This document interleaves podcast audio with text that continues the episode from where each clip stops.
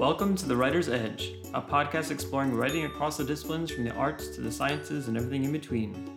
We're coming to you from Shark Tank number 2 in the NSU Writing and Communication Center on the 4th floor of the Alvin Sherman Library in Davie, Florida. I'm Eric Mason, the faculty coordinator at the Writing and Communication Center and one of the hosts of The Writer's Edge. Today we're talking with Dr. Chris Jackson, a professor in the Department of Literature and Modern Languages at NSU. We're talking to her today on the cusp of her retirement as she reflects on a career of teaching and writing and her love of reading and writing detective fiction. Welcome, Chris, and thank you for talking with us. It's my pleasure.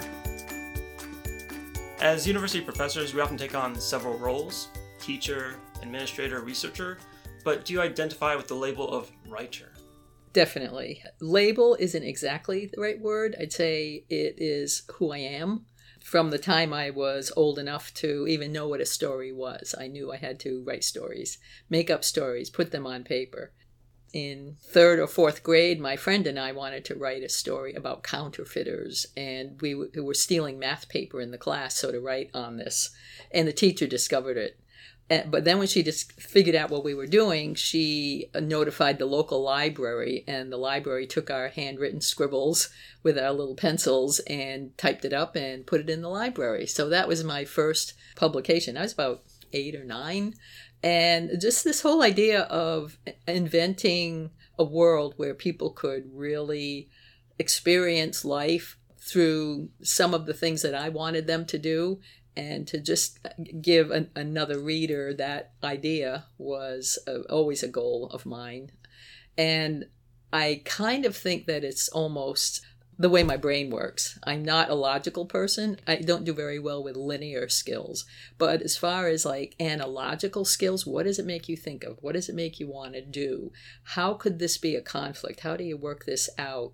I'm always thinking of that. The ideas just come to me constantly. I don't think I could live long enough to write out all of them. But my antenna is always out.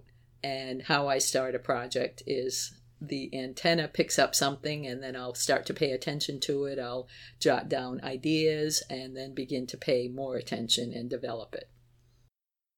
That leads me to a question I was going to ask later, but you talked about your writing process a little bit, about getting ideas that they're coming in constantly. Mm-hmm. And I know you've done some research on creativity and the brain. So I wonder what you think about, you know, how creativity works and that kind of process of coming up with ideas. You said the writer has to pay attention. Yeah. Like, how does that work for you? Yeah. Well, I do think that the brain is wired in a different way. And it's just bad to say, but people talk to me in my head. I see things in my head. These hallucinations kind of come. And I had mentioned in a creativity seminar that the idea is akin to going to a movie and then having to leave the movie in the middle of it. But then you know the movie is always there. And so then the next time you sit down to write, it's like returning to the movie and picking up on where you had left off. So I know it sounds crazy. I do know the difference between what is my creation and what the real world is, but it's just how I work. And I've talked with other writers about this too. There might be a similar kind of connection as well with them, but it is definitely always there. Yeah, I don't think it's necessarily uncommon for writers and madness to not go together. Yeah, exactly. Yeah, and I think sometimes people assume that writers are all together, have it down, that a successful writer must not be that, that's only people who are struggling, trying, but right. I think we all struggle as writers. With, yeah. Let me remember to congratulate you, because it was recently announced that you will be retiring from NSU this year, so yes. Congratulations. Thank you. Sorry to lose you. Yes. But maybe you can just talk briefly about kind of why you came to NSU and what kept you here for, I think, over 30 years. Yeah. Right? Yeah, just at 30 years. I had been teaching in New Hampshire and then Maine.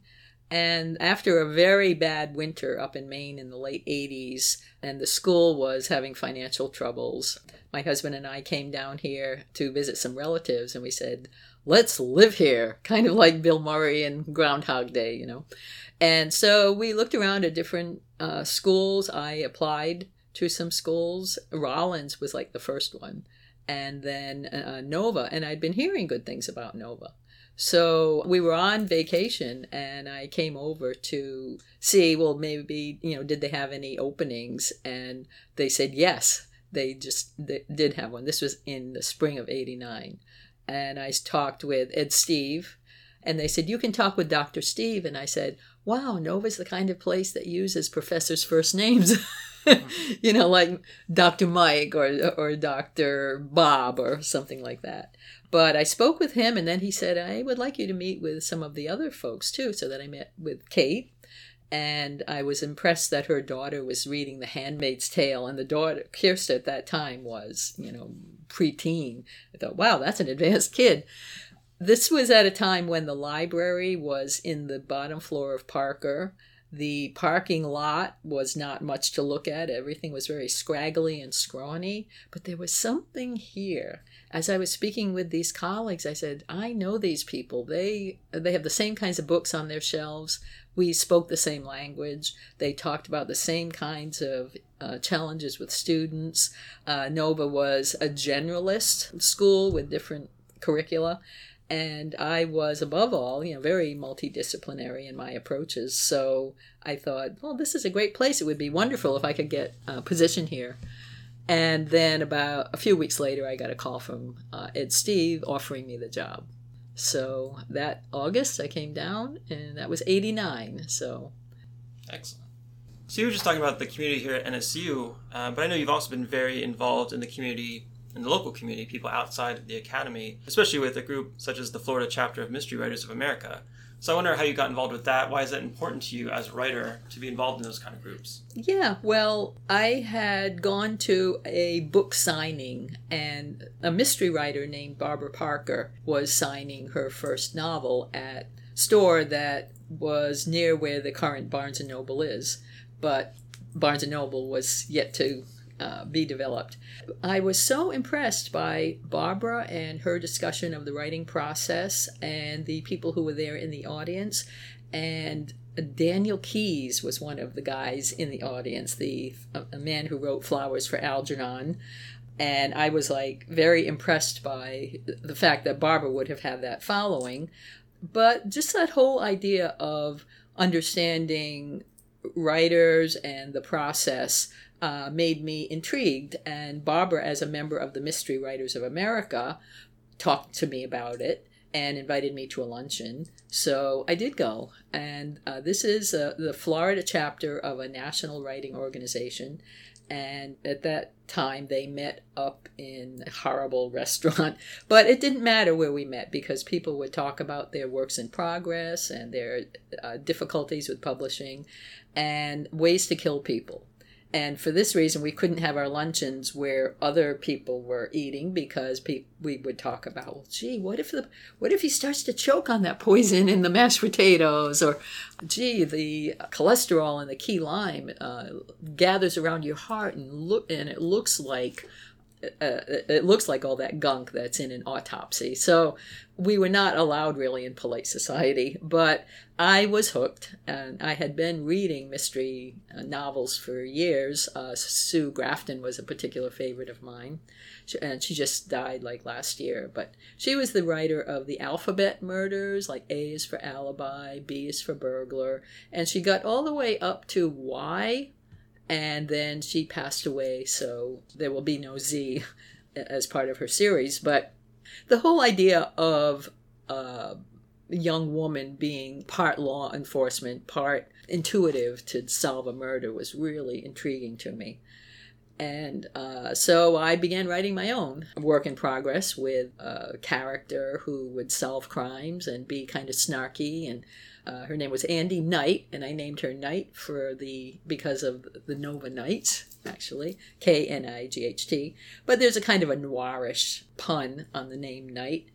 And Andy had been a cop, in my mind, and in the manuscript, Andy was a cop, but she was taking on cases of murders that the cops had not really done a good job at and had clients. And so I was discovering the genre and working in that way, trying to come up with other ideas and along the way meeting other writers.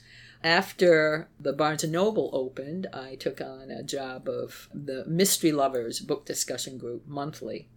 And at first, I would pick the books for the members to analyze. And then after a while, they began picking their own. And I was really happy about that because the people took on their, they began to analyze in a much greater depth. For example, rather than saying, oh, I like this book, or oh, I didn't like this book, I was amazed when people were saying, yeah, well, what about this character as a protagonist? Boy, the, you know, not very believable detective work. Or what about the symbol of the boat crossing? How do we deal with that? How does that fit in? So it was really a literature teacher's dream to have these people understand more about literature.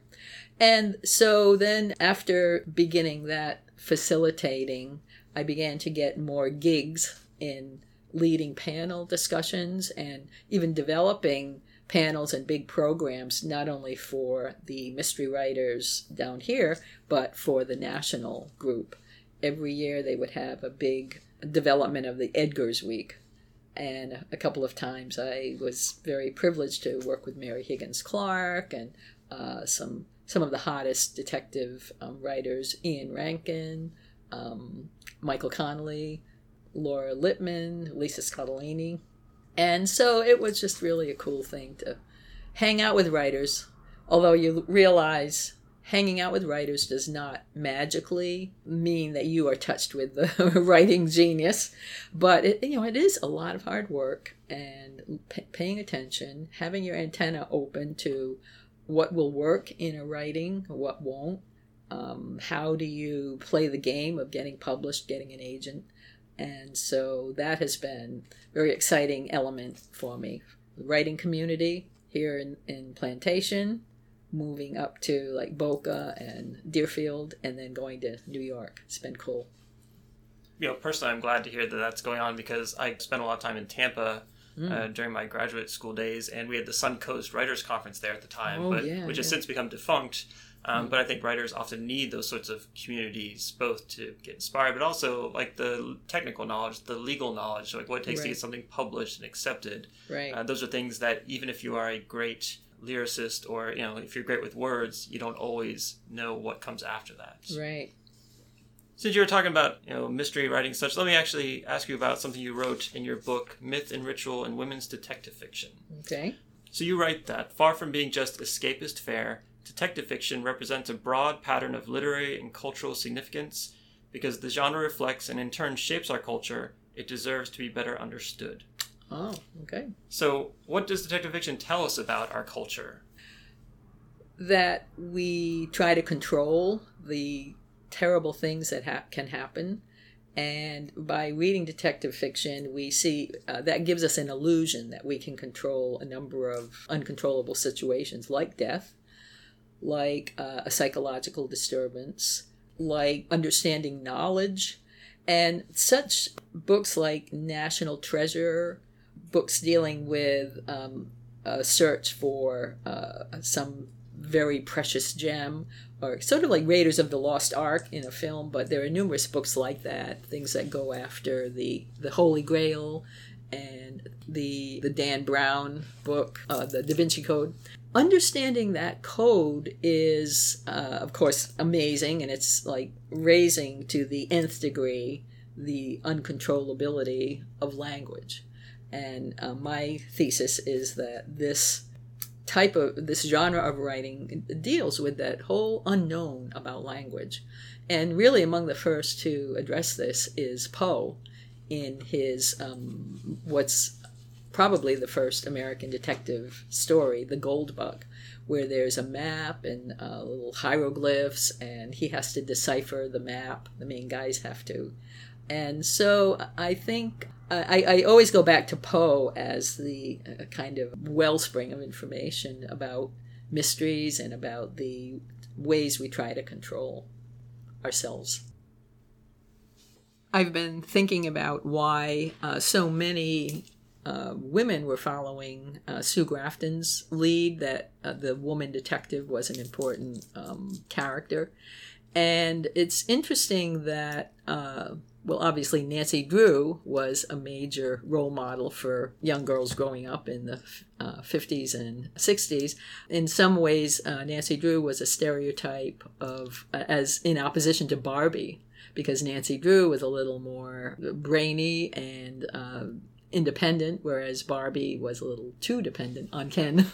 But the other element is, I think that women may be trying to follow the biggest mystery of our lifetime, a horrible trauma that had happened when many of us were, young, and that's the Kennedy assassination, that never really had a completely satisfying resolution.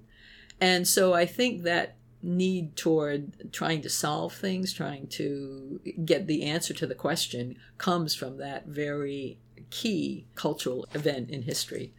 And it's interesting, too, that, Kennedy was killed in 1963. A few months after that, the Beatles hit the United States. The country really needed it. But in some ways, maybe the Beatlemania and Beatle excitement covered over some of the trauma. And I think the healing hasn't fully taken place. So some of this mystery, difficulty lies in our cultural DNA. And especially for women of my age, it might be a little too far in the past for some listeners here, but to me is kind of an important time. Well, I'll say myself, I grew up with Hardy Boys, mm-hmm. The Three Investigators, a bunch of other series that, I think were about that mm-hmm. Kind of moment in childhood where you really are sort of looking out and thinking about the world and kind of how it works and kind mm-hmm. of, you want to sort of figure things out for right. yourself. Yeah. So I think it does serve something, especially for children, but I think for adults as well. Mm-hmm. I wonder if, especially in talking about Sue Grafton and that sort of cultural moment, did they adopt, you think, the kind of formulas of detective fiction before them? Like, was it the same sort of hard-boiledness that you found before it? Did it evolve with those writers? It did evolve. In fact, in the late 70s, Sharon McCone was a strong protagonist in the works of Marcia Muller. And she became a kind of medium-boiled, not the hard-boiled from Chandler and Hammett. But medium-boiled, having a kind of maybe the beginning of a social justice warrior, kind of taking that on. And then Grafton had read McCone and Marcia Muller's work and then made her main character more of a detective, more connected with law enforcement than what Muller's had been. So I think definitely all along the way there were... the formula was massaged from what some of the male writers had developed initially. Well, you just mentioned social justice, mm-hmm. and New York Times book review critic Olin Steinhauer has written that, quote, "Our best crime writers are sometimes our most astute social novelists, concerned as much with our country's ills as they are with sensational homicides," mm-hmm. unquote. Do you find that mystery fiction is well suited to raising readers' critical consciousness about social issues? Definitely. I think the detective will begin a case that seems to be clear-cut, and then all kinds of layers of complexity come into it. Not just in terms of the case, but there might have been a case in the past that dovetails with that. Ideas about the morality of justice or a legal outcome might not necessarily be the best outcome or the right outcome. So I think that works like George Pelecanos and David Simon, who had written The Wire and is currently working on a number of television shows, address these ideas of social justice, poverty, intolerance, bigotry, numerous ways that people do not play nice and how they deal with that. Yeah, it's that gap between what's legal and what's ethical, what people will get in trouble for right. in the court, and the court of law, and in the court of public opinion, perhaps. Right, yeah. I actually want to take just a second and actually read from something that you've written that I found kind of striking, because you've written both academic works, research, but you do fiction, you do poetry. Mm-hmm. And so I was reading one of your poems called Disorder in Key West.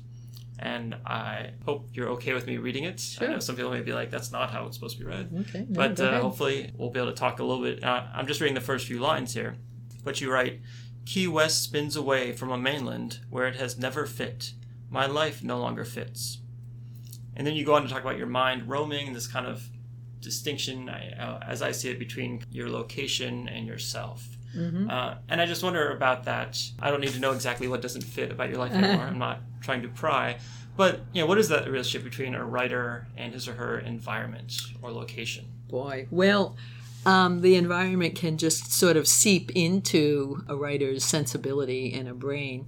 But I have always loved Wallace Stevens, and he had written a book called The Idea of Order in Key West. And I'd been to Key West, and I said, that doesn't fit exactly with what I would want to write. So I thought that began the process of a poem of some of the chaos of Key West.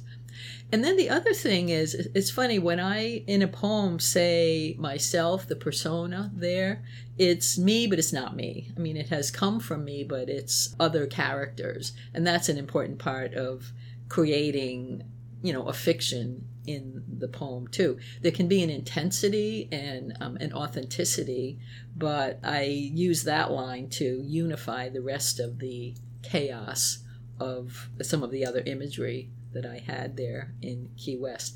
And it's something where I remember from Whitman when he would say, I am the body and I am the soul and I contain multitudes. The poet's voice is a persona in many ways, and you have to be all things to all people, I guess, or whatever one will fit the work that you're trying to convey. One thing about this poem in particular, I had numerous images, and you can't just have little pretty pictures, like clouds like shadow-ragged paupers fill a turquoise sky. Well, you know, it's a pretty line, it's a hallmark line, but what does it mean? So as I began developing more and more with poetry, I would take these little picturesque lines that I had and try to fit them into a person, an emotion, some kind of a conflict. And that is the thing about Florida, is it is filled with many marginal characters.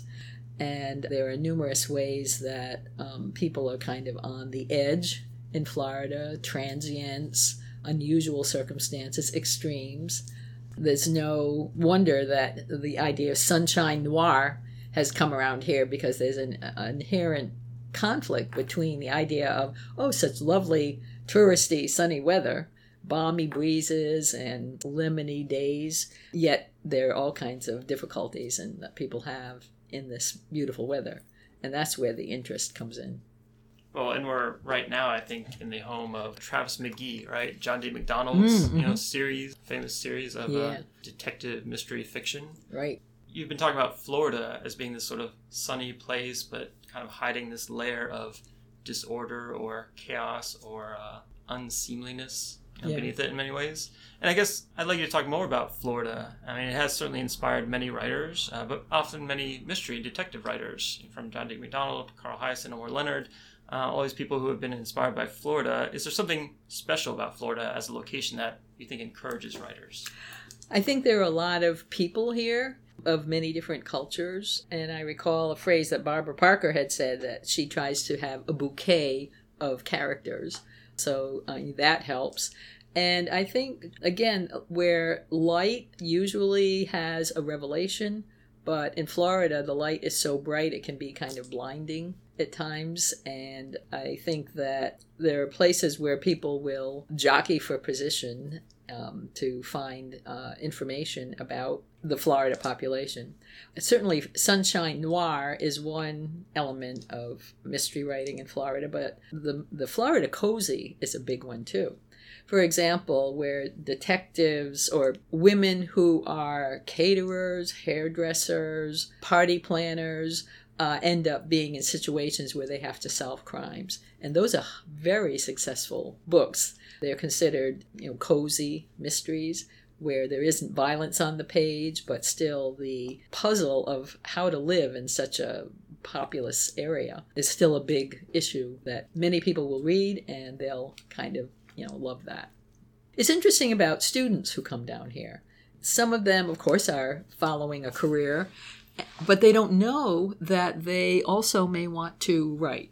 And some of the feelings or ideas that they've had will, in the class, come through. In particular, people who will start out as bio majors will say, I never knew that I could or even want to write about that. And in a class, might be a lit class or a writing class, there would be an opportunity to discover metaphor And to just start out with, well, how is metaphor used even in the sciences? For example, doctors will use metaphors to, or be aware of metaphors that patients will use to describe pain, because you can't really explain pain except through metaphor, comparison. Oh, doc, I feel as if there's an elephant on my chest. Oh, I feel as if I'm being stabbed with 1,000,000 pinpricks. And that can be an important diagnostic tool. But then how does the healthcare worker tend to all of these pieces of information, and what might he or she want to write about? Certainly there are numerous poet doctors, William Carlos Williams, Keats. Well, and Wallace Stevens was an insurance. Wallace Stevens was an insurance, yes. Yeah. I guess to get away with the upset of being an insurance, I'm not sure. So what I try to encourage the students to do is when they say, oh, I would never write poetry. Like, oh, yeah, you know, you've had this feeling. And, well, how do I do it? What do I do? So then I encourage a kind of a blend of get the little pictures of things and then put a person into it. And this poem that I'd written, and it did end up getting published, it's called Proof of Gravity. And it sort of illustrates that because the first two stanzas have these images to show gravity. And then the third one puts a character in there.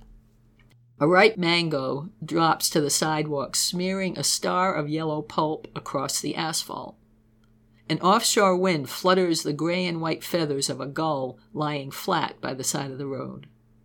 Over a rainy weekend, I clear out of your high-end high-rise and lease a dingy studio with no dishwasher. So what that shows, I think, is you know, finding the images, very Florida, the mango and the dead bird, and then like a person, a marginalized person, a person who might have, you know, be breaking up and then go to one of these like low rent kind of places. And so, you know, then they say, oh yeah, I can do that. And then they get into it, and it's really a fun process for them, and I think a cleansing one too.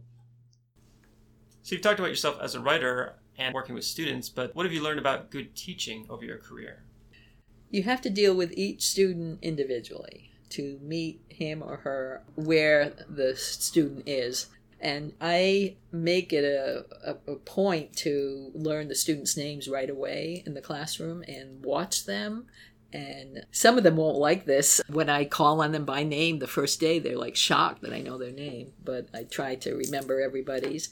And then asking them questions. And it takes a bit sometimes, but then they come out and what they say is valuable. And I have said to them, I have taught this class many times, but I haven't had you in class many times. Don't tell me about the story. Okay, I assume you read the story. Tell me what you think about the story. So that, I think, is a main point to really put the focus on them and their development. And, you know, it's so rewarding for me to see the light bulb come on and go, oh, wow, the reason he wears so many clothes is because he wants to be hidden from everybody. It's a trauma. And, it's, you know, it's like, wow, you know, that where did that come from? So it really is magical what happens in the classroom. And I continue to thrive on that. I think, too, with students in the STEM programs, they get used to receiving information from the professor in a certain way. And I think they may not know what to make of me when I walk up and down the aisles and call on them and encourage discussion. And sometimes they'll, you know, say, well, what do you want? What do you want to give me is my point. So I think, you know, for the teacher to pay attention to the student is really a key element. I use PowerPoints, I use multimedia, but I don't want that to be an obstacle between the students and myself or my ability to watch the students and see them. So that's been a key element. Now I've had the experience of students coming into a writing class thinking that opinion is a bad word. And I'm like, no, like we need to hear your opinion. Like that's, you know, like if it's just information, we can go to anyone for it. It's probably already out there, but we need to figure out what that information means, what to do with it. And that requires that individual saying something, claiming something, pushing on that information in some way. Yes, and supporting the opinion is a key element. Sure. Yeah, it isn't just about having opinions, but kind of making that part of why you're writing, having a purpose for your writing beyond simply passing on information from one person to another. Right. Some of my current writing process, you'd asked me about my, writing community and participation there. As an offshoot from the Mystery Writers organization, which has some 100 members, I've made friends, strong companionship with 4 or 5 published writers, and we meet in a writing critique group at least once a month. And I've, written a couple of manuscripts that way. Several of them also will bring their writing in. And each month there'll be 10 pages that we all share, and we rip each other to shreds. But it's good. I mean, it's a wonderful process. So that has been really helpful. My most recent project is work about Lizzie Borden, and the title is The Silent Daughter.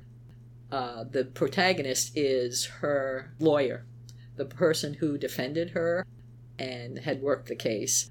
And this is a wonderful thing for me to write, because for years I've been totally grossed out and spooked by the Lizzie Borden case. My great-grandmother lived in Fall River at the time of the Lizzie Borden case, and it was kind of a family legend that she had talked about it, how the town was never the same, and in fact the family ended up moving to Rhode Island as a result of all of the publicity and the scare that had occurred after that.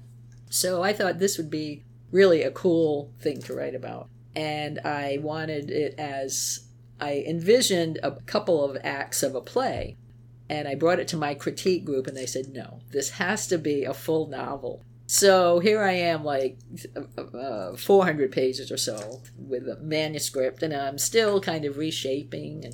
But that will be my labor of love to launch into a little bit more after leaving Nova, and I hope to publish that, because I have a kind of a different take on it. I use much of the historical fact, but it's my own bent on it, and this idea of change. The Lizzie Borden case happened in 1892, and New England was poised on the brink of the 20th century. And there were many people who wanted it to change and many who didn't. So there were a lot of conflicts in Fall River at the time. So that comes into play a lot more than I think others might have put it in. And it's been a challenge for me, too, to write from a man's point of view. Sometimes I make my lawyer protagonist, Andrew, too much of a sap, and my critique group people would say, Andrew, I just want to slap him. He needs to pay attention. So I ended up creating a wife for him who helps advise him on the case, and she's kind of like an early feminist. So that's been a great deal of fun for me. And I also hope to continue with my current poetry writers group, a number of poets who are connected with the South Florida Poetry Journal. Numerous poetry readings, and we have critique groups, and how that works is each time people will bring their poem in and read it, and again rip each other to shreds, or praise if praise is due, offer places for publication, and to talk about images that work, images that don't. And it's always very helpful to look at other people's writing too for your own writing. And I plan each of my submissions very carefully for the group. And after that, after I run it through them as kind of like beta readers, then I will send it out for publication. And I have a whole list of journals that have been very kind to my work and publishing it, and then trying to send new ones out too. I would recommend the publication database called Duotrope as a very helpful aid for publication. Basically, that lets you know what journals are calling for papers, calling for material, the kinds of material that's there, and it allows you to keep track of your publication submissions. So it's very helpful. Duotrope is the name of that. I've given subscriptions to some of my former students to get them started, and they've had some good luck. I mean, as writers, we certainly need readers, whether it's in the process, whether it's after publication. So any tool, any resource that helps us connect with those readers seems like a great idea. I think so, yeah, definitely. All right, well, it has been quite enjoyable talking to you, Chris. So good luck in your retirement. Thank you, Eric. We look forward to reading your future publications. Thanks, Eric. Take care. We thank you all for tuning in to this episode of The Writer's Edge, and we hope you tune in next time. You can submit your own podcast to be featured on ours, and you can even submit your own stories about the Writing Center or any questions that you may have. If you'd like more information about the Writing Center itself, visit our website at nova.edu/WCC. You can also reach out to us at wcc@nova.edu or 954-262-4644. Thank you again for tuning into The Writer's Edge, and we'll be back on your airwaves real soon.